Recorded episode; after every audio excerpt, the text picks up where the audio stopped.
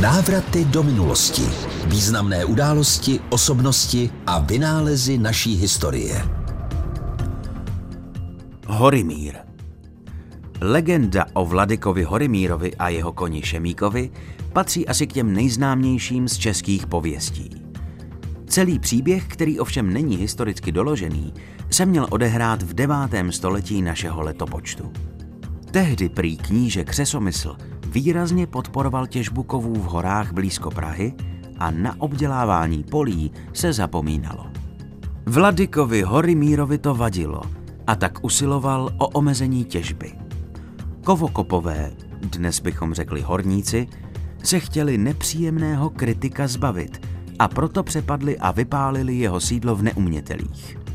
Horimír uprchl na svém věrném koni Šemíkovi a středověkým horníkům oplatil stejnou mincí.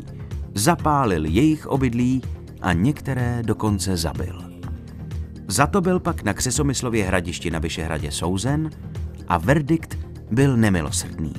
Poprava. A teď přichází zlatý hřeb této pověsti. Posledním přáním Horimíra bylo projet se na svém koni Šemíkovi. Než nasedl, pošeptal mu něco do ucha a brzy poté Šemík se svým jezdcem přeskočil hradby až na druhý břeh Vltavy. Jediným historicky pravdivým faktem je hradiště Vyšehrad.